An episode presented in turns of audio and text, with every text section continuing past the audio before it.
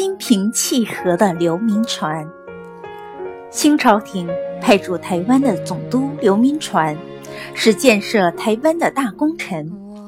台湾的第一条铁路便是他督促给建的。刘铭传的被任用，有一则发人深省的小故事。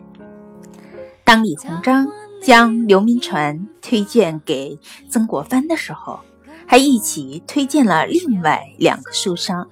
曾国藩为了测验他们三人当中谁的品格最好，便故意约他们在某个时间到曾府去面谈。可是到了约定的时刻，曾国藩却故意不出面，让他们在客厅中等候，暗中却仔细观察他们的态度。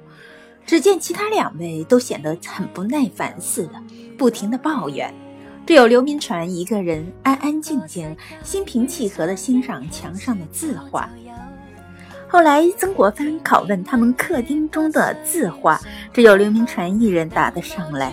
结果刘铭传被推荐为台湾总督。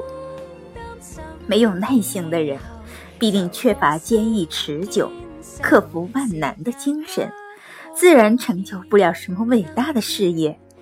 我们希望将来能有所作为，首先便需要磨练自己的耐心和毅力。